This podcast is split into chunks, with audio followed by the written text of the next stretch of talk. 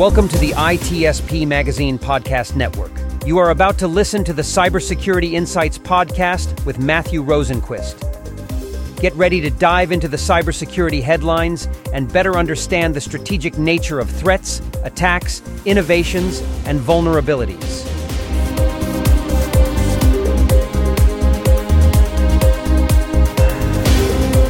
Hello everyone, welcome to CISO Platform. I would like to thank all our speakers today and our community partner FireCompass for supporting the webinar. FireCompass is a recognized leader by Gartner in continuous pen testing, red teaming, and attack surface management. FireCompass is trusted by top 10 telcos, Fortune 500 companies, and also mid-market companies. Thank you so much for supporting this webinar. At today's session, uh, is a CISO panel on SolarWinds breach, legal implications, and CISO ramifications. I do not want to mention it, but it's a very contextual topic at the moment, and I have multiple, multiple people just reaching out to me to, you know, deal with this and to know how to better protect themselves. Our speakers today are Matthew Rosenquist, Jim Routh, and Michael Reese. Thank you so much for joining us. Uh, I think we'll take the audience Q&A in the last 10 minutes of the session after the panel discussion. And today's moderator is Matthew. Yeah, unfortunately, my webcam is not going to be working today, but uh, that will not inhibit me from moderating this wonderful panel.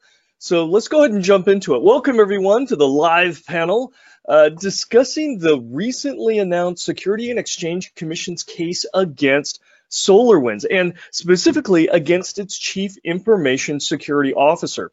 And I'm joined by two fellow cybersecurity professionals, Jim Routh and Michael Reese. Now, Jim has over 22 years in cybersecurity leadership as a CISO board member, advisor uh, for companies such as KPMG, JP Morgan Chase, Aetna, Mass Mutual, and most recently as the chief trust officer for uh. Did I pronounce that right, Jim? Saviynt? Uh, Saviynt. Saviynt. Saviynt. Saviynt. My apologies. And no Michael's got 17 years in cybersecurity and IT as a director, a CISO, uh, adjunct professor, and is currently the CISO of Charge EPC. Welcome, gentlemen. Thanks, Matthew. Thank you, Matthew. And my name is Matthew Rosenquist. Uh, I am your spirited and highly caffeinated moderator for today's discussion. Uh, I'm a CISO, cybersecurity strategist, and industry advisor with 35 years in the security industry. And again, I would also like to thank CISO Platform for hosting the community panel today. And we have to ask ourselves, so why are we discussing this case? And the answer is this topic has created a number of heated discussions in the hallways of CISOs across the country and globe, bifurcating the cybersecurity com uh, professional community into, into two opposing groups or camps, if you will. And this is, for this year, this has been one of the most passionate topics people have just dove into, with one side declaring SEC actions to be an affront to the role of CISOs, essentially unfairly targeting them as scapegoats and making their already difficult job unnecessarily more problematic. And the other side tends to be stating that this is a matter where individuals broke the rules and are being held accountable. And this case is not necessarily forcing any specific set of security controls, uh, onto public companies. So those tend to be the sides. I'm sure we'll cover lots more angles here, but let's get into the debate. But before I do, a couple, a couple of foundational pieces we do need to talk about first to set the stage. The SEC, for those who don't know, is an independent federal administrative agency with the mission of protecting investors and their rights. And that includes making sure there is not unfair market manipulations. This is part of their role and mission. And we're going to be talking about the complaint that the SEC has published. Now, the full 68 page complaint is available on their website, and it provides details on all the different claims, especially the claims of fraud. And for those of you who are interested in a formal definition of what fraud is. Take a look at the penal code under section 532, specifically subsection A, and it actually talks about what fraud is when it comes to companies and their officials when they're filling out forms and things that they have to do in their official capacity. And lastly, it is very important to note throughout our discussion here that in our justice system, all accused are innocent until proven guilty. The SEC prosecution has the burden of proof to establish guilt, and it is up to a judge or jury to decide that fact. We are not deciding guilt today, and we must treat all those accused in this case as simply that, simply accused, innocent until proven guilty. Okay, and with that, let's jump into some questions. And Jim, I'm gonna I'm gonna direct this at you first here. Why do you think there's so much you know, vitriol uh, in, in, in this case. I have seen tremendous fear and passion and anger expressed by professionals in our industry. So, what's gotten people's goat about this one? Yeah, I think first and foremost, this is a precedent-setting event, uh, and in, and that you know is not uncommon for the enforcement of new regulatory requirements. Uh, once because the, the way you know our legal regulatory process works is legislation typically initiates the need for uh, change in regulatory governance. Uh, and then the regulators figure out how to enforce that change. And that usually takes years, and there's lots of interaction between the private sector and the public sector to work through the mechanics of how to actually do enforcement. And then the practices that enterprises need to adjust uh, are kind of worked out during that process as well. And there's somewhat of a collaborative effort between the regulator and the private industry to kind of work out the kinks, so to speak. But when there's an enforcement action taken like this, it sets a precedent for how the agency, in this case the SEC, will uh, do enforcement. And in this particular case, uh, we've got a CISO that's uh, basically uh, being reprimanded for not sharing uh, information at the right time uh, around security posture, as well as not sharing the right information in, on both counts.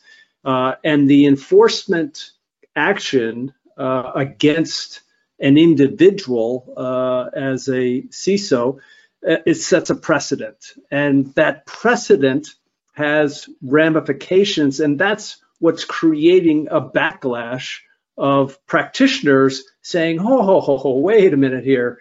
This, you know, this enforcement action appears to be a bit draconian, uh, enforcing on an individual, and not necessarily warranted." And then, as we peel back uh, kind of the layers, uh, there's some pretty good arguments to support the notion that uh, this is not a precedent that is uh, good for the industry. It's actually a precedent that is negative, has negative consequences uh, to the industry. So some of those negative consequences include potential chief information security officers interviewing for a CISO role and deciding during the interview process that they're uncomfortable with the potential risk to them as an individual and they step down and say take me out of the hat. You know i'm not interested in uh, in interviewing uh, any longer. And as a case in point um, i sometimes do some work helping companies um, bring on cisos and uh, I'm, I'm doing a, uh, uh, a consulting engagement right now and there's a dozen candidates. Two of the 12 candidates have chosen not to pursue the role simply because they're concerned about their own personal liability. And this case, the SEC's case against uh, Tim Brown and SolarWinds, uh, is used as the catalyst for uh, triggering that response or action. Now, when you're in a marketplace where cybersecurity talent is scarce in terms of the availability of talent and the demand for that talent, uh, that's problematic. That's and and that's probably not necessarily what the SEC was uh, attempting to accomplish, uh, but that is a byproduct of, uh, of this precedent-setting event. Uh, and that creates uh, uncertainty as well as uh, legitimate concern. So if I'm interviewing for a, a CISO role, I'm much more sensitive to the protection capability offered by the company uh, to protect me as an individual, uh, both from a civil, uh, uh you know, perspective as well as from a criminal perspective, uh, as a result of another precedent-setting uh, that the FBI and the Department of Justice initiated against the Uber CISO Joe Sullivan, in which they achieved a conviction.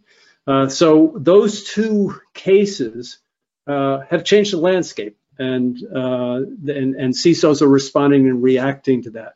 Now, on, on a second level, if you look at the actual the 80-page uh, uh, document and what the uh, the findings were by the SEC, um, there, from my perspective as a practitioner, anytime uh, a chief information security officer and an operations team uh, within a uh, security operations center interact with criminals, uh, it gets a little bit murky in terms of deciding the right approach to protect the interests of the customers uh, and their data and protect the interests of the enterprise. When I say murky, it's just it's uncertain, and and so you have to use judgment and professional judgment's important.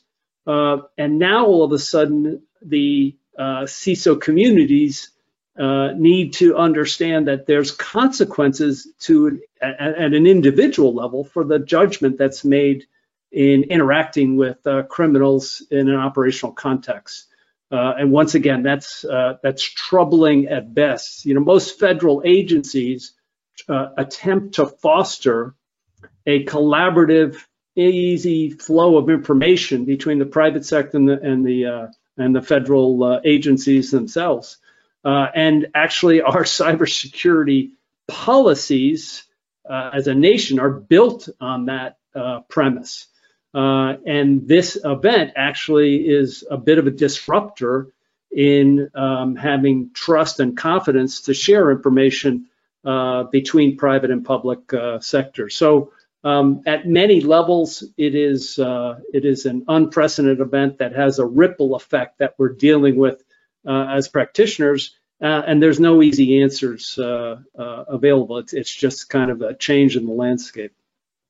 Well, I think we're going to be able to talk about a lot of those different vectors that you mentioned here today, because there are different aspects of certain accountability and responsibility, right? And and that obviously comes to personal choice and therefore personal judgment.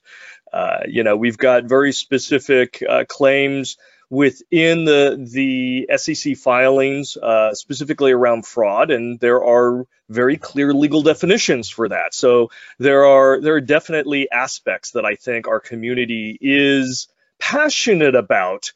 Um, Michael, uh, tell me kind of what you've experienced here. Why do you think people are are kind of riled up here? Yeah, I, I think you're seeing the division right now of you know, we've always, as CISOs, we've always said we want a seat at the table, right?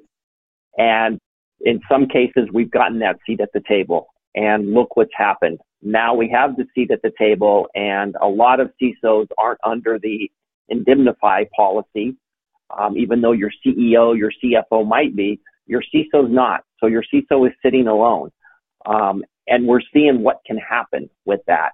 And this is a perfect example. And again, let's let's make sure we're not being the judge and jury here. We're seeing the filing from the FCC. We see what they have coming to the table. They've kind of put their cards on the table and said, this is what we're going to charge both SolarWinds and Timothy Brown with. Um, you can look at that and say, yeah, man, it's pretty clear that there's some fraud involved here. We haven't seen the other side of that, right? We haven't seen the discoverable items from the you know you've seen the prosecution side, but you haven't seen the defendant side. Once you see all of that evidence put together, and and as forensic investigators, we go out and we we find the facts. and we put the facts on the table. Then the attorneys start dealing with those facts and they can manipulate and change them and make them kind of go in the favor they want them to go. So again, let's be real careful not to say, hey, we're going to be judge and jury here and we just, we find him guilty because of what this SEC filing says. Um, again, for us as CISOs, we need to be very careful because this is going to be a new precedent. Um, you know, Jim mentioned the whole Uber case with Joe Sullivan. That was a, a fact that they said, hey, we're going to hit you with a three year probation. And there's, there's statements that were made is we're going to go after and we're going to do harsher penalties in the future. And so I think this is a chance for the SEC to step up and say, now we're going to implement those harsher punishments. And we're really going after SolarWinds and, and Timothy Brown on this. Um, I, I think we need to be careful and not just what I'm going to call check the boxes when we're doing our security um, questionnaires, that SIG that we always have to fill out. Everybody just kind of goes through the motions and says, yeah, we're doing this, we're doing this. If you start looking at what the SEC filing is about, it, it really looks like, hey, people were just checking boxes and saying, hey, we're doing this, and they're really not doing it. So it, we're going to have to start really walking the, the walk and, you know, saying what we're doing and showing that we're really doing it. It's no longer just a verbal, yeah, we did that. We checked the box. Um, it, it's more than that. It's really coming down to that GRC, governance, risk, and compliance questionnaire and being really truthful about it because you're going to be held liable. And, it's nothing new. It's just, you know, this one kind of went a little wild and the SEC is trying to make an example out of him. And I think we're going to have to be careful because it, it could, it could go either way and it could really hurt us as CISOs, or it can give us a better foothold and really be able to go and say, we need these extra tools, we need this extra money, and really get it. So pros and cons on both sides. Yeah, you know, I, I, I, would would agree, gentlemen. Right? I think this is getting the attention of CISOs, and you know, uh, Michael, as you said, what for 10, 15 years we've been asking for a seat at the big table, right? We wanted to sit at the big table, um, but with that there comes accountability, and the SEC rules that have been out there for reporting and you know being truthful in documentation and protecting shareholders, that isn't anything new. Um, and they bring cases against other, uh, you know, executives. If a CFO decides to cook the numbers and, you know, put in uh, um, fake revenue figures to dis- and ultimately deceive their investors, well, guess what? The SEC is going to come after them as well. So when we look at, okay, well, if you put in uh, deceiving information uh, in regards to security issues, well, who are you going to come after, right? It's in this case, it's going to be those people that said, yeah, I want, I want a seat at the big table. I want the C-suite title. It also comes with accountability. So, uh, and and I'm not sure if our CISO community is mentally there yet, because you're right, they may not be covered by D&O or E&O. They may not have you know different programs in place for proper documentation and so forth to, uh, or feel empowered to be able to say, no, I'm not going to sign off on something. So I think this, as a precedent type of case, I think it will change our industry one way or another. Regardless of whether someone's convicted or not, I think it will change the behaviors in our industry, hopefully matured in a good, healthy way. Uh, and it may require tools, it may just require kind of you know, behavioral changes on the CISO part, but I think it's it will leave an indelible mark on our community. So, you know, one of the things I want to talk about here is, you know, what are what are the charges, right? What is is actually being stated in there because different people throw different things around there. So, you know, the SEC requires that public companies on a quarterly basis, when they're seeking funding and when a material incident occurs, that they're required to file very specific SEC forms, um, S1, S8, 8K, and these formally attest to these certain aspects that investors or prospective investors they need that information and they have a right to this information but they need that information to decide if they want to put their money into the company or keep it in the company And this is about disclosure. And it, it enables investors to make informed decisions. And generally speaking, right, if you tell the truth on these forms, you're fine. Nobody's going to come slap you on the hand um, if you're telling the truth, regardless of what the truth is, right? But the key is to tell the truth so the investors are properly informed and they can make good decisions. Right? If you intentionally deceive investors on these forms, then the SEC can come after you. And in reading this 68 page, you know, um, complaint, it makes it very clear that the SEC is taking the stand that the company and especially the CISO intentionally deceived investors, thereby fulfilling the requirements for the crime of fraud. So are you guys reading something different in in the declaration or in the in the complaint than that? Well, there's Jim? There's No. two. There's two dimensions of the. Uh, uh, fundamentally, this is simplistic, but there's two dimensions to uh, the SEC complaint. One is the timing of the notification, and the second is the content of the notification. And you can take it in either order, but those are essentially the two things. The thing to remember, uh, I was a CISO in uh, six large public companies, uh, and every single one of them had a policy that at any time information going to a regulator had to be funneled through the legal department. So the general counsel was essentially accountable responsible for all filings uh, in any kind of regulatory basis and any uh, security incident uh, in terms of notifying the regulator, it had to go through legal. It was actually controlled by uh, the general counsel's office uh, in every. Okay, uh, and, and uh, there's a question though.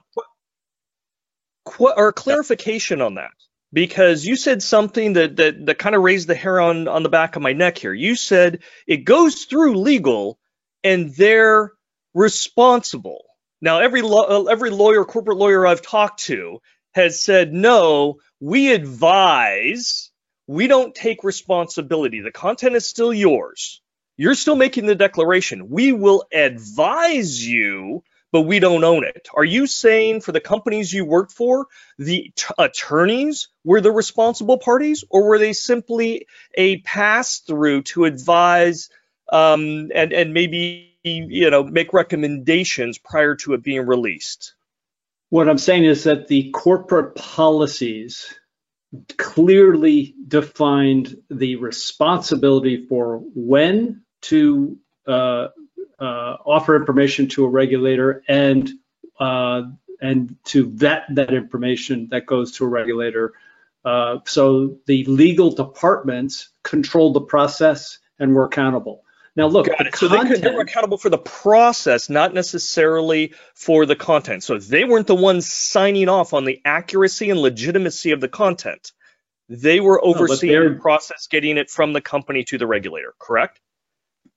They're also determining when to share information with the regulator, like the notification. Okay. So a CISO independently can't say, I'm going to notify law enforcement and I'm going to notify a regulator of a particular security incident. That is not in the, that's, you know, in, at least in my experience, that's not uh, what the CISO has is accountable for. The CISO is accountable for bringing that information to the legal organization. And uh, there were very frequent times where I, as a CISO, said, I think we need to tell a regulator, and this is what I think we need to tell them. But that was always vetted and edited by the legal department. The legal department handled the actual notification. My point is that it the CISO is the one in both the Joe Sullivan case, uh, Uber case, and the SEC actions against uh, Tim Brown. The, CISO is the one that's uh, bearing the accountability for uh, when to notify the regulator and what content of information to provide. And that is inconsistent with corporate policy, where it clearly states that uh, no one uh, in the company, CISO or anybody else, uh, can notify regulators of uh, security incidents without uh, going through the you know the, the process that's controlled by the legal department. So, but then that's that's a policy issue, then, right? It is a corporate. That's, so what what this and, and that's controlled by the company is in what this action is enforcing is in a direct contradiction to corporate policies in most major companies. So then what takes precedent in your mind? Does the federal SEC guidelines take precedent and say, hey, you should craft your policy to be in alignment with it? Or does the policy of independent companies take a precedent and say, oh no, follow the policy, ignore, even if it's in conflict with the SEC federal requirements? My point is that the SEC action for enforcement against SolarWinds is inconsistent with the majority of corporate policies today in the notification of a regulator and law enforcement. So, um, and it's clear that corporate policies are the ones that have to change and adjust as a result of this precedent. And Michael, do, do you think there is this precedent is going to drive companies to change those and I would say they're heavily ingrained. I would I would agree with Jim um, that these policies within companies are very heavily ingrained, and in many cases, CISOs are not by default empowered or, or necessarily given that voice to uh, be welcomed to drive communications to the SEC or to other federal agencies um, and it's definitely a risk to your career. Um, do you think it's going to, you know, this precedent, this case is going to change that from the corporate policy perspective? It, it absolutely is going to. And we've seen that in other arenas, so just around, if you take general GRC and some of the things that have come up with um, privacy acts, it's changed corporate policy because those acts are now acts that you have to follow. And if you don't follow them precisely as the guidelines say, then you're penalized for that. So I think it's going it's going to force us to change some of the policies within companies. Um, if you look at how this was filed, though, one of the interesting things is the Form 8K has to be filed if there's a breach. So SolarWinds said, hey, we had a breach. They filed a Form 8K. That was drafted by a group of executives, and it spells it out drafted by a group of executives, including Brown, and signed by SolarWinds CEO. So if you look at that and say, okay, who crafted this? Who actually checked all the boxes and wrote all the information down in this form? I, I don't know if you can really say, and we don't see the evidence here. We don't know if that was all Brown who did that. It, it sure makes it sound like a group of executives did it, including Timothy Brown. So are you going to go after all those executives now? Because they all, they're all frauding. I mean, if they signed it, they're agreeing to that statement that was written. So I think, again, you've got to be very careful on how you're reading this and what are the actual facts of this case. And we haven't seen them yet. So again, don't, don't just make a conclusion. Oh, he's guilty. It says right there. Um, but it, it's interesting yeah, you, the way the SEC is spelling this out to make it look like hey, it's all them, it's all them. But I, I don't think the SEC is being, being very clear about some things. Well, you know, and I'm going to take a counterpoint on this because if, and, and it would make sense, right, for any corporation, if you're going to file something, especially an 8K, a disclosure saying, hey, something bad happened, something material, this is going to go to the shareholders, this is an SEC form. I would fully expect that there would be every senior executive in that room probably reviewing it because it impacts their business, right?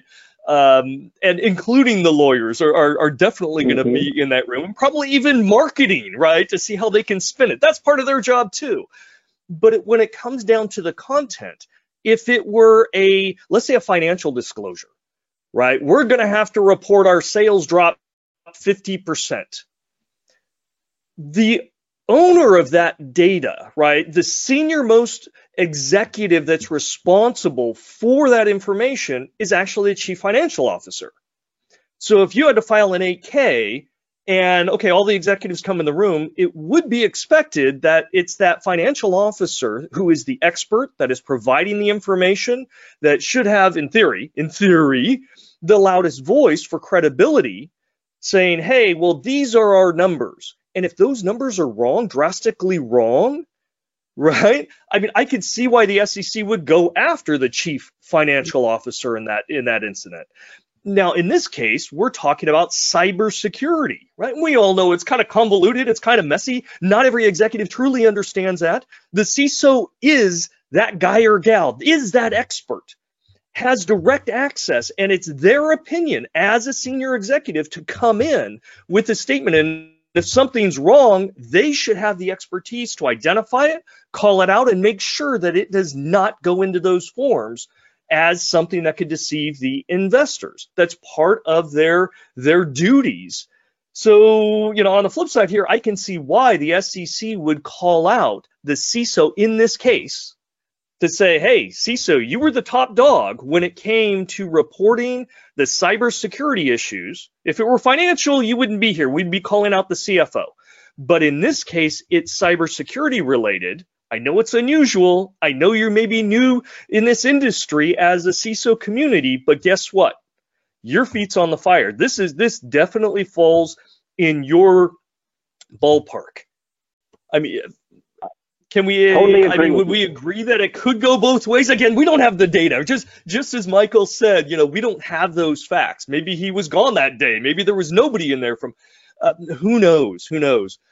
but you know i can see potentially the accountability pointing back and uh, as jim said you know i think this is you know a move by the sec to show a precedent and put pressure on um, companies to change those potentially change those policies i don't know jim what do you think yeah i think it's i mean i can't you know predict what uh, is driving the sec but uh, you know i think what you're pointing out is somewhat reasonable. The content for any kind of security disclosure publicly should come from the experts, and the experts are in the cybersecurity organization, and the cybersecurity leader represents that. So, uh, no, I have no qualms about that. That, and I think most CISOs would say, "Hey, I'm, I'm willing to step up to that responsibility," and uh, that that's part of the package here, and that's the way it should be. So, so I, I accept that uh, as kind of one of the responsibilities. Um, but I, I just want to point out that you know it takes two to tango. In other words, the CISO has to convince the legal department yeah. on both what information to share and when to share that information. And I don't think that's necessarily a bad thing. I think that um, there's you know some uh, some give and take that uh, is probably helpful in protecting the enterprise. Uh, but uh, but ultimately, in terms of the technical content of the disclosure, it really does fall upon the CISO, and I think most CISOs are willing and ready to accept the accountability for that. Yeah, and and just to add on to your point, I think it's not only legal. I think the CEO has probably more culpability than legal or any other executive other than the CISO in this. The CISO provides the information and and can make very informed statements and call out, you know, um, uh, things that are not factual. But at the end of the day, I think the, the CEO has certain responsibility at being at the top of that pyramid to also make sure that everything that's being said is meeting with their fiduciary duties, is you know accurate, and the company is being forthright to their investors, or in this case, also prospective investors. Um, and we're not necessarily seeing this, right? The case is uh, pointed at SolarWinds the company, and then specifically calling out the CISO. Uh, so maybe there should be more culpability at the top end. Would either of you agree with that, or do you think it it it the SEC filed the case correctly just at the company and, and the CISO? This one's going to be a little sticky when it comes to that because remember the the CEO had just come in, I believe, in 2020. And now they're going all the way back to 2018 and saying this really happened in 2018 was the beginning of this with the whole password issue. Um, and that's where some of the fraud comes in. Well, we didn't know that. And yet here's another document that says, oh, we knew, we knew there was a password issue. We knew there were all these different problems. And I think that's what's getting them in trouble right now. It, it, you mentioned it earlier. It's a matter of being upfront and being honest. Don't lie when it comes to that, those documentation because you can't go back and say, hey, I have attorney client privilege. No, you don't. Those documents went public. So therefore, they're going to go and find all those documents that were released that said, hey, we knew about all these different issues, but yet the shareholders never knew. So all this was kept internal. So you can't really go to a new CEO who just took over and say, now we're going to blame this on you because you should have known. Well, let's go back. Do, do you go after the old CEO? So there's a lot of different variables in this to go, you know, who's going to be the scapegoat? And that's really what it's going to come down to. Um, and I think they're both going to have a great defense to put on both SolarWinds and Timothy Brown. So it, it's it's going to be a very interesting case. But let's be careful not to judge it and, and be the jury up front. But we can take all this information and apply it to what we do as CISOs today. And that really is coming down to you need to do your job. You need to make sure you document stuff. And, and if you have to send that documentation up the line, then do it. And I hate to say it to CYA, you know, but in some cases, that's what it is. I do it all the time. I cover my butt because I don't know what's going to happen. That's that's just the way we have to do it, and everybody else is doing the same thing. So don't don't lie on those documents because you're going to get caught eventually. Jim, do you think there's a wider net of culpability here that the SEC has missed?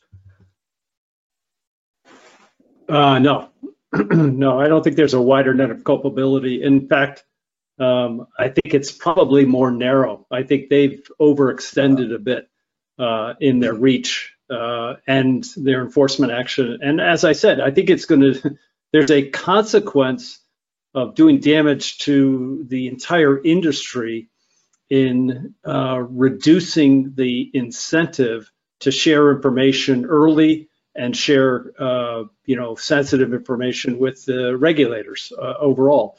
And I think that's actually not helping resilience across enterprises. It's hurting resilience across enterprises. So, um, you know, I think the any regulatory agency uh, has to balance uh, a relationship with the private sector, recognizing that the majority of critical infrastructure resides in the private sector uh, and achieving a level of resilience um, that is necessary uh, means cooperation uh, and collaboration. And this doesn't this doesn't foster collaboration or co- cooperation. It uh, actually constrains it going forward, and that's not a healthy indication uh, for the industry at whole.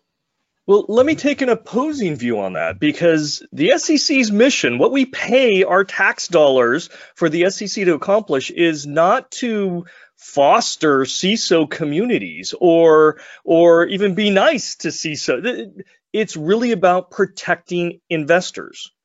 And so I would expect as as a taxpayer, right, that if the SEC has a situation where the tax or where the investors the investors are not being properly formed as per their rights, they need to go after it. That's that's what I want them to do. I don't want them to sit on their laurels and go, ah, you know, maybe that'll be too disruptive to the CISO community. No, you know, I, I, I want them to go after anybody who is intentionally committing fraud to the detriment of investors. That's their job, right? It's not to handhold CISO communities or to go, oh, poor CISOs, oh, this might be disruptive. This is to identify and prosecute fraud, right? This is a, uh, it's not binary. The decisions and enforcement actions of the SEC are not binary. They're they're judgmental. They're subjective. They're uh, you know they're based on established practices and norms.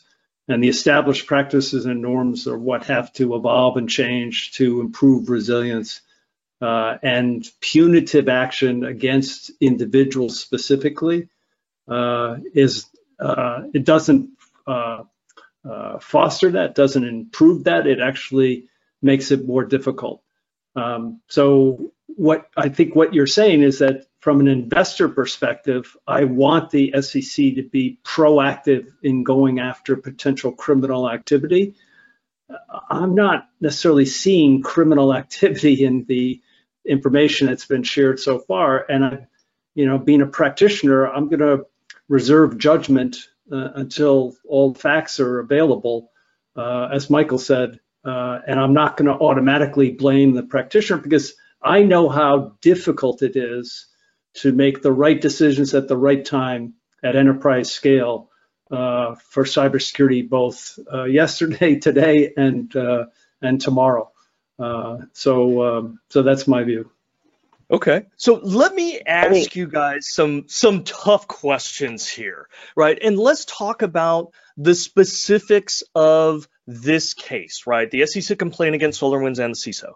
Um, and I'm referring specifically to paragraphs 14 through 17 in the document. So if people want to go look at that, right? The SEC claims, and again, this is claims, uh, they haven't proven it yet, but the SEC claims that the CISO knew of attacks against three different customers one in May 2020, one in October 2020, and the other in December 2020.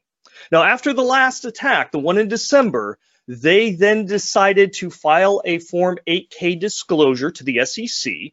This is the form that basically says something bad has happened, something material here. We need to inform the investors because this can impact them, right? But they failed to disclose that the vulnerability at issue had been exploited over the previous six months and impacted two other customers, one of which was a government agency. They simply omitted that fact. And so they were only reporting on the December attack, not on the one in May, not on the one in October, right? So this omission, it, it seems kind of huge. And I'm thinking investors would probably want to know that. So here's my ugly questions to each of you. And if you don't want to answer, I'm fine with that. But my first question, and um, Michael, I'll start off with you. If you were the CISO in that situation, right, would you fill out the 8K SEC form and choose to omit that important information to the shareholders. The fact that you had seen this attack other customers going back six months. Would you omit that? I would not omit that. And, and I think one of the other problems to that is if you if you read on the, the 15th item, it's admitted that he knew it was omitted and made a comment to somebody else. Well, I just lied in quotes. Um, that doesn't help the case. And I, I get that's where when Jim was talking about intent, right? If if you're going to be the bad guy, there has to be intent to what you're doing. This is where I look at, hey, there could be some intent right here. If you just take it for for face value, again, I, I haven't seen the other side. You're saying one side of the story, um, and we don't know if all if that's actually in context also, right? Because we're only seeing a little bit blurb and sometimes they can take things out of order. So until you read everything and you see it all, you really don't know. But yes, from what I'm seeing, I can say, yeah, he, he obviously knew. They knew there was an issue prior to this when they filled out the paperwork and they omitted it. So does that bring intent? It kind of does. I mean, in the legal system, it does you have to still prove it, but you you can't omit things like that, especially if if we as CISOs we want a seat at that table. We have a responsibility now, and that responsibility is to make sure everybody knows what's going on in our security realm.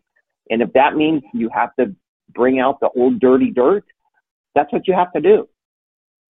Okay, so good or bad, it doesn't matter. That's our job. That's what we get paid for. We are the SMEs. We're those guys, we're the expert in this arena. They're relying on us to be able to tell them what's right and what's wrong in the cybersecurity world. So we have to do our job. So, Jim, same question to you. You're the CISO in that situation. Would you fill out that 8K form and choose to omit the prior attacks, knowing, you know, going back six months? So, based on the limited information that I have today, I would say, no, I'd want to include that information. There, there were, it's obviously related. what I don't know is when Tim knew what he knew. and I also don't know the guidance that Tim was given by his legal counsel uh, that was part of the decision of what to disclose and when. Uh, and I don't want to speculate on that. So, uh, yeah, fair enough. You know, yeah, definitely fair enough. Uh, we don't know those facts, um, and and that's going to have to come out in court because, it, and, as Michael said, you have to for fraud, you have to actually show intent. Um, there has to be an intentional deceit uh, on behalf of you uh, uh, in your capacity. So, okay, so then second question, same scenario.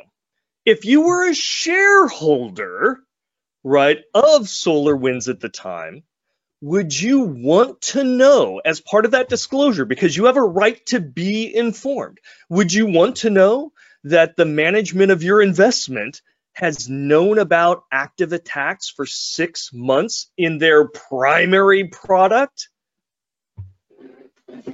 Jim?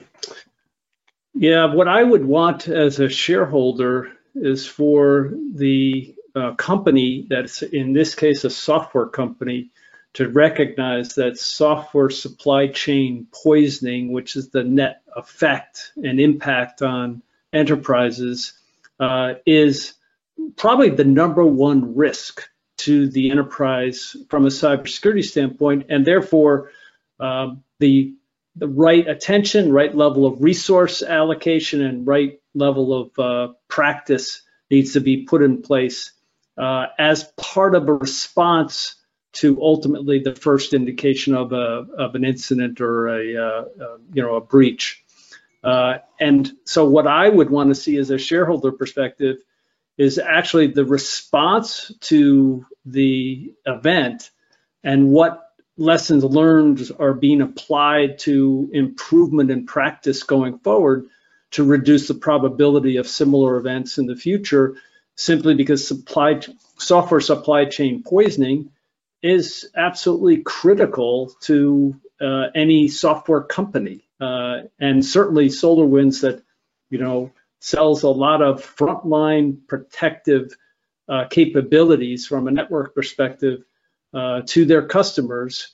Uh, they uh, their customers deserve um, you know to know what the response was and what the proactive steps to reduce the probability of that happening in the future are and that's actually more important than the actual incident information is is to know what the response is and that's reasonable i think from a investor standpoint as well as a customer standpoint yeah, I don't think anybody would disagree with that, right? Understanding how they're going to address this, recognizing the issue. But let me let me push down a little harder here because we're talking about the 8K form.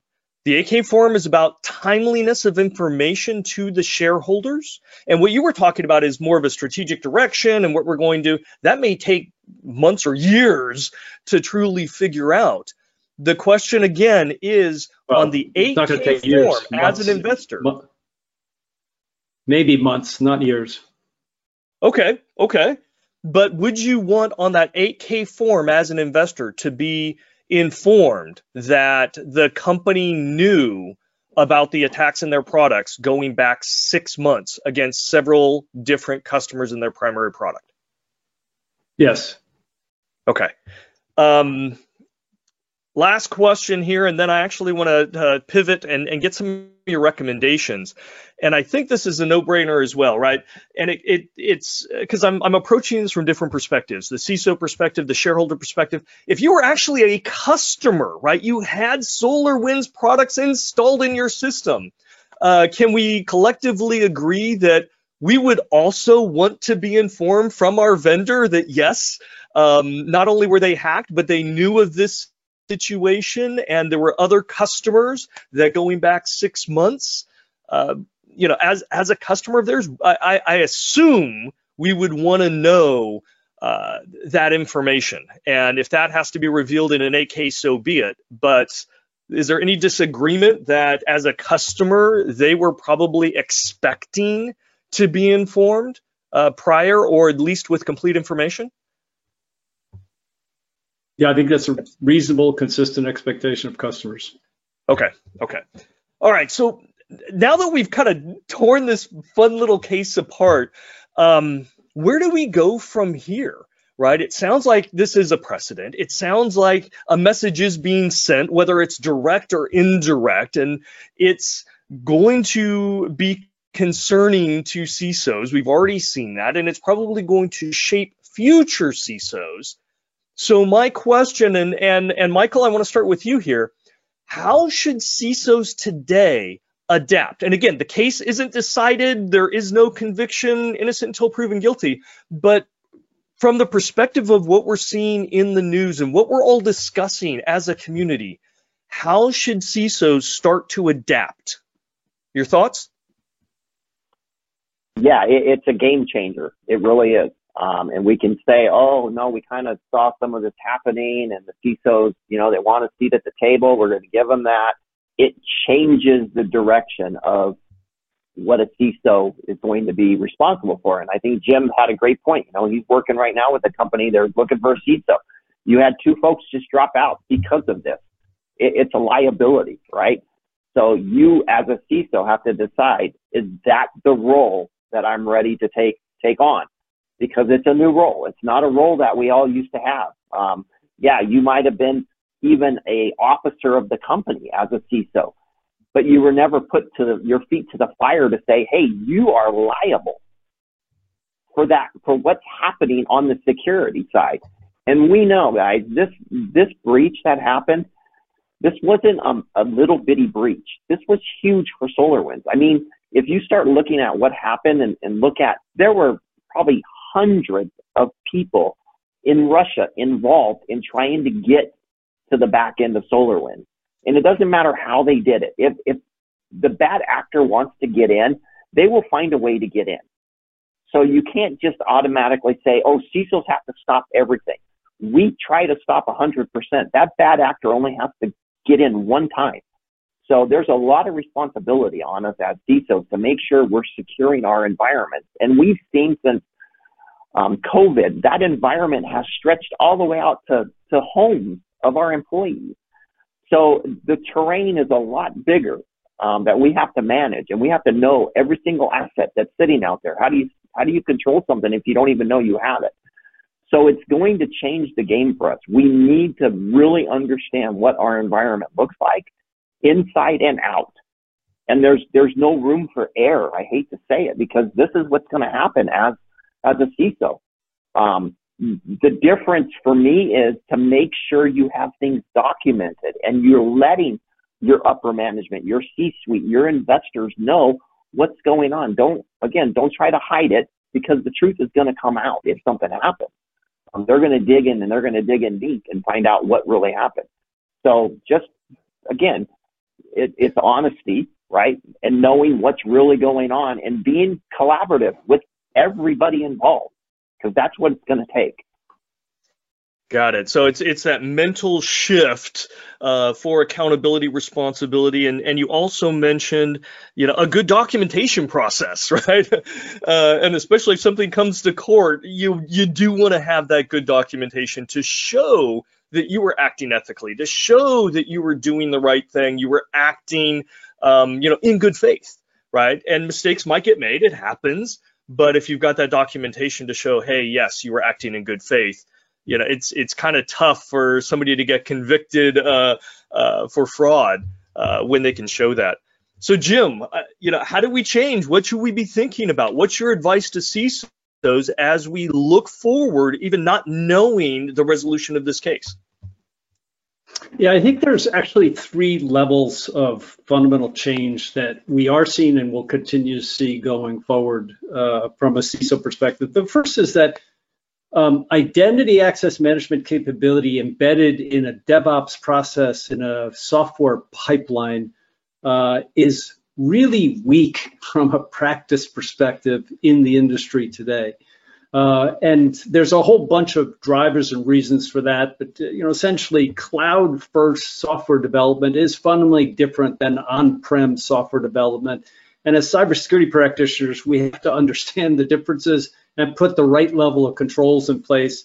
And it's very, very different in a you know cloud first model. And that's one of the you know the impacts uh, of learning from this incident in SolarWinds is that we have to have better identity access management processes to uh, govern access to the software supply chain. Uh, and that software supply chain is really cloud-based. And so how we do that is fundamentally different than the way we do it on-prem. So that's a fertile ground for lessons learned going forward as uh, cybersecurity practitioners and certainly as CISOs. The second is that the CISO today, whether enterprises accept it or not, has and should have more influence over when a security incident is reported to regulators and what the content is. And for the simple reason that, like it or not, the CISO is the one that's being held accountable for. So that should automatically provide, you know, impetus for the CISO to recognize that their say may carry more weight than uh, than legal or the chief counsel or in, in the uh, legal reporting process that's uh, in place in most enterprises today. So there's a, a, fundamental shift that I anticipate seeing as a result of that. And the third, uh, which Michael, the point that Michael made is that uh, CISOs coming into a new organization, they're spending a lot more time today negotiating the indemnification protection that's part of the responsibility, whether it's a company officer position or not. Uh, and that's changing the dynamic in the marketplace. So those three things are really uh, happening as a result both of the incident itself in terms of a software supply chain poisoning event, but also in the SEC enforcement of uh, uh, of the reporting responsibilities at the enterprise level uh, so, um, you know, I see those three changes going forward. Yeah, and, and I've had some interesting conversations with the industry, uh, you know, with a number of recommendations. And and uh, let me list off five here and and tell me if you guys agree or if there's a particular one that you guys you know think is is more valuable or maybe one you think should be off the list number one is to clearly document the roles and responsibilities of that ciso right? Are they going to have final say? Do they actually have to sign off on it? Um, you know, after legal reviews and gives a thumbs up, does you know, any minor changes? Does it have to go back to the CISO to get approval for these types of disclosures? That'd be one. Uh, the the clear document of roles and responsibilities. The second if you're going and getting a job as a CISO, you really should have, you know, D&O insurance and maybe E&O insurance. So we're talking, you know, directors and offer, officers insurance. We're talking errors and omissions insurance uh, for that that coverage, uh, that liability coverage. The third, and this actually came, I, I, have to give credit to Ira Winkler. I was I was chatting with him. He actually recommended to negotiate that the CISO can have a private attorney, their own private attorney, review legal documents before they go out for these public, right, the SEC, uh, SEC filings, uh, not necessarily for everything. Um, I thought that would be uh, that would be a fundamental shift. I don't know of any corporation that that allows that. But I think that might be a great evolution in our industry to be able to have your own private attorney to make sure that you aren't, um, you know, in a, in a in a bad position later on. The fourth would be have an ethics program. I've, I've seen this work actually quite well, even in large organizations. If you have a formal ethics program and an ethics committee that reports up, um, there may be opportunities and additional pressure to make sure that potentially deceptive information is not uh, inappropriately pushed out to investors. And the last one is, and this goes back to what Michael was saying, make sure there's clear documentation, a clear process of that documentation, especially for these decisions and final content of what's being published in these types of uh, public disclosure forms uh, as part of the SEC. So that would be my list of five things. Does do any of these strike you as as relevant, important, or a waste of time? Jim? In terms of having an outside attorney that's uh, hired personally for the CISO to review documents before they go out, I don't see that being practical, uh, and I see it being a bit problematic. However, mm-hmm. Ira's point is valid in that a lot of indemnification coverage gives the right uh, and the legal fees paid by the enterprise for legal protection with the same law firm that's providing legal protection to the enterprise. And there right. might be some cases, it certainly was the case in Uber, where that's a conflict of interest. Uh, yes. And so I think there, in the indemnification coverage, CISOs should look for coverage for legal defense for them personally, uh, because you know Tim Brown that, you know Joe Sullivan needed that, uh, and, and, it was and it's and so that should be an independent counsel. It shouldn't be part of the same law firm that's representing the enterprise because that could, in some cases, be a, a, conflict of interest. Yeah, it's a great point. Great point, Michael. Uh, any thoughts on those those five areas? Any anything resonate with you? No, I, I agree. The only one I was going, wow, this could cause some issues would be having your own attorney. Um, but in this case, I, I believe if you go back and read some of the transcripts, um, they both have the same law firm. It's DLA Piper. So they're being represented by the same attorney at this point, which may be okay in this particular case. Um, in the Uber case, it, it, would not have worked out to have the same attorney or the same law firm for both. It, it's uh, definitely a conflict of interest. So you got to make sure that that's, you know, you're looking at that in play, and I'm sure your attorney would let you know that. But no, those are those five are great. I mean, that's that's what we need in order to move forward. Yeah, I would concur. The whole private attorney thing, I like it. And you know, my advice to to CISOs is it doesn't hurt asking. I mean, you're going to have to be bold anyway. Start being bold when you're negotiating for the position. You want to make sure it's covered. Um, it doesn't hurt to ask, to, to float the idea. Uh, and depending on the organization, you may want to push harder, right, to, to make sure that you do have that. And there's probably going to be some barriers on when you can bring in a private attorney.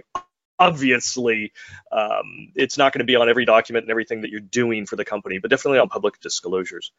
All right, so we're going to open it up. I believe there's some questions here from the audience. What do we have out there?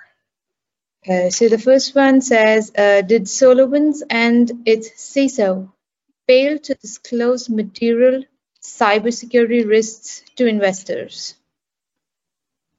All right, Jim, Michael, um, um, we talked about it, but what do you think? Potentially. Okay, I've got one potential. Michael, what would you say?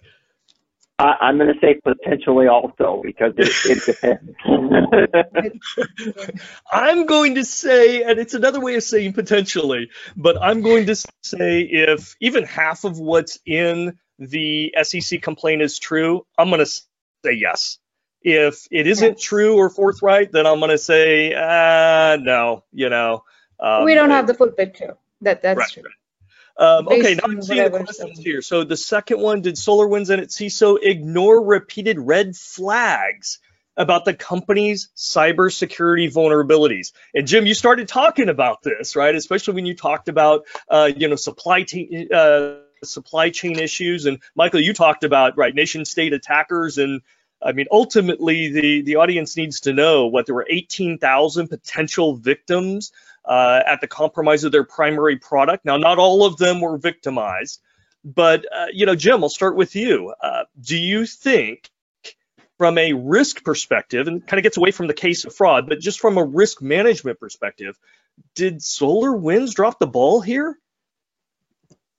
Uh, no, I don't have information to support that premise at all. Um, what I would say is that identity access management practice in software development in a cloud first model across every single enterprise sucks, right? It's inadequate, insufficient, not enough. Uh, and that's every enterprise. And so we all have, every enterprise has to step up and deal with that challenge. And that's not necessarily unique to SolarWinds.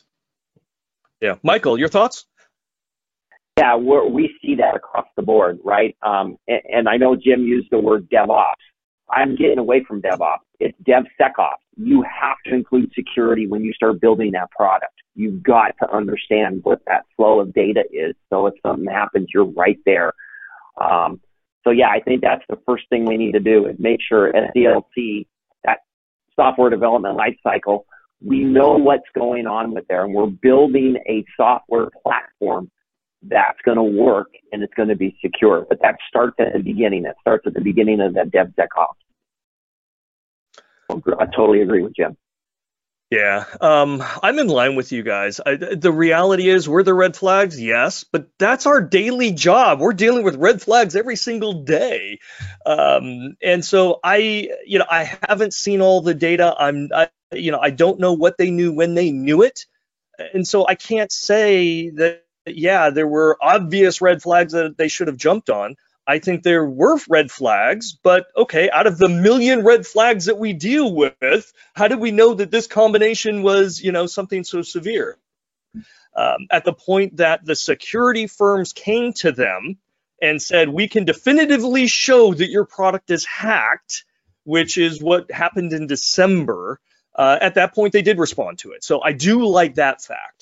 But I'm with you guys. You know, it's it's it's tough, especially when there's insufficient visibility, insufficient controls, and we do not have good security baked in as part of product development across the in- industry. It's not just SolarWinds, right? It's well, unfortunately, it's everybody. This is just the state of maturity that we have. Another question came in here. You know, what do you think about a negotiated contract clause that provides protections and rights to private defense? I think we talked about that a little bit. Um, is that something that should be negotiated when you're taking the job? Do you think, uh, you know, Jim, and you talk with a lot of CISOs here, do you think that's something that CISOs that are currently in the job, is that something that they can, br- you know, bring up with the CEO or the board to kind of implement retroactively? Is this something feasible or is it just too, you know, sticky as, as, as Michael indicated? Oh, can't hear you, Jim. I still can't hear Jim. Can. Okay, then I'm going to go to Michael on this one.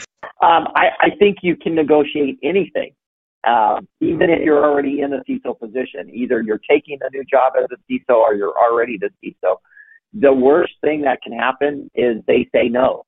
So why not try to negotiate something? And and again, it could be kind of strange because they may say, hey, we want you to use this particular law firm, and if they're already using it, it could be a conflict, but why not give it a shot? I mean, you're going to go to the table and ask for things, you might as well. Yeah. The worst case they can say is no, right? And then you've got to make a decision whether you're comfortable with that or not. Um, Correct. Jim typed in here, and I'll read it for him. Um, yes, you should discuss this. If you are a current CISO, the probability of resolution is not high given the lack of leverage. Yeah, you know, I, I, I think he's absolutely spot on there. Absolutely spot on. So that kind of brings us back, you know, when we talk about this D&O and E&O and uh, coverage, do you think this may perhaps change the insurance industry? Do you think the insurers are going to start offering something special, something unique for CISOs because of this demand, because of this case, uh, and they see an opportunity to to expand their market. What are your guys' thoughts? Mike, Michael, I'll start with you. I think Jim will probably have to type his answer. Um, I, I think it's absolutely possible. I mean, look at what happened with cyber insurance. There was not a market. All of a sudden, there's a huge market for cyber insurance. Um, it, it's going to be a tough one because we. I don't think we have enough data to be able to support that right now. Um, as we see, depending on what happens with this case, as we see more and more of them, absolutely there'll be a market for it. I mean, anytime they can drum up a market, they're going to. Uh, I think Jim's still typing here. Oh, so he says the evolution of indemnification coverage originates from Delaware law based on three levels. But again, from a business perspective, I would say, generally speaking, if insurance agencies and industry, you know, smell blood in the water and think that they make pro- they can make a profit, I think they would probably explore that opportunity to um, increase their overall market. Um, all right, so let me take another question. Do you think senior information security leader role should shift from a CISO to another pre-existing executive officer? Oh, this is a great question. So, you know, we've got CISOs out there, we've got chief security officers. Many times they report into CIOs or CTOs. Um, we've got chief trust officers. Jim's a chief trust officer. Uh, so we've seen a growth in the industry of chief trust officers as well, where CISOs may be reporting into. So, question goes to you: Do you think that the responsibility for all this should transition away from the CISO. And it almost sounds like, hey, you get pushed down to the kids' table, right? And one of the more senior officers, right, that chief trust officer or that CIO or um, CTO or whomever it is, uh, that they should own the you know accountability and the final say for cybersecurity disclosures in those forms we talked about, right? What do you think, Michael?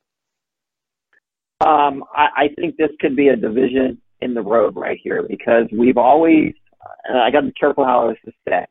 We've always said, look, if a CISO is reporting to a CIO, it's a very gray line, right? It's almost like the fox guarding the henhouse. Um, if you have an issue within your IT department where they're not disclosing something and you as a CISO report to that CIO and the CIO is not reporting it, then you've got a problem. You cannot be held liable. That's on the CIO. So now you're, you're underneath that CIO. You really need to be on the same playing field as that CIO. So if that CIO reports to your CEO, your CISO needs to report to your CEO. So again, your peers, you're not under them. Um, this could be that line that finally gets drawn to say CISOs don't report to a CIO. CISOs don't report to the CFO. They need to report to a CEO or maybe a COO. Um, but I think this is the time to really figure out what does that what does that topology look like in in business. So you think it's time to double down, basically, for CISOs to to have them step up. But as part of that, then they have to to truly acknowledge that accountability and potential liability and uh, you know potential criminal uh, proceedings against them if they make a misstep. So again, that that may be a, as you said, a fork in the road. Does the CISO really want that accountability? Um, and Jim is chiming in here. You know, he believes that the CISOs will step up to evolving accountabilities, and this event will accelerate this trend more than putting responsibility or reporting to another leader. Uh, so it sounds like you guys are in alignment here. Uh, and it, it makes a lot of sense. Uh, you know, as we said, this is this is a precedent type of case that's already generating huge amounts of discussion and learning. This, I believe, will evolve or help evolve the CISO role in industry. So that's that's just fantastic.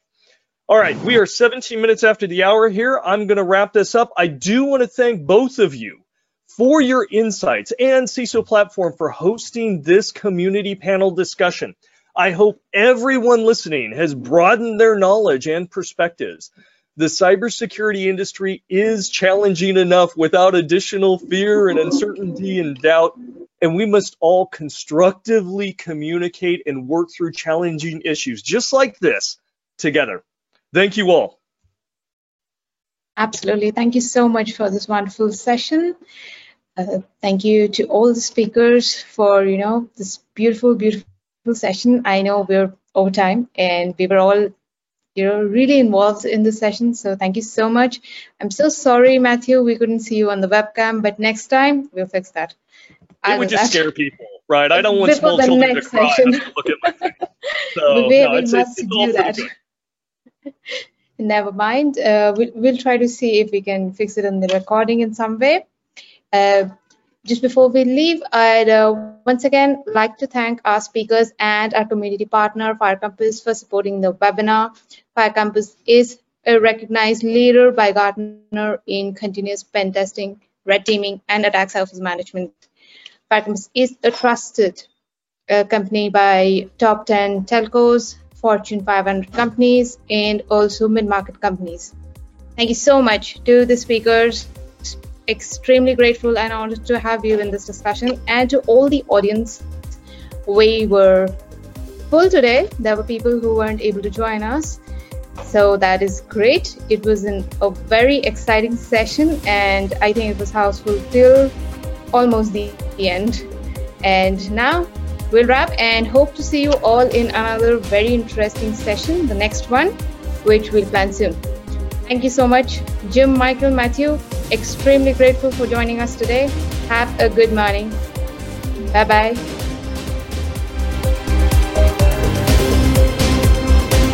We hope you enjoyed this episode of the Cybersecurity Insights podcast with Matthew Rosenquist, part of the ITSP Magazine podcast network. If you learned something new and this conversation made you think, then add this show to your favorite podcast player. Subscribe to the ITSP Magazine YouTube channel and share the ITSP Magazine podcast network with your friends, family, and colleagues. If you represent a company and wish to connect your brand to our conversations and our audience, visit itspmagazine.com to learn how to sponsor one or more of our podcast channels. We hope you will come back for more stories and follow us on our journey.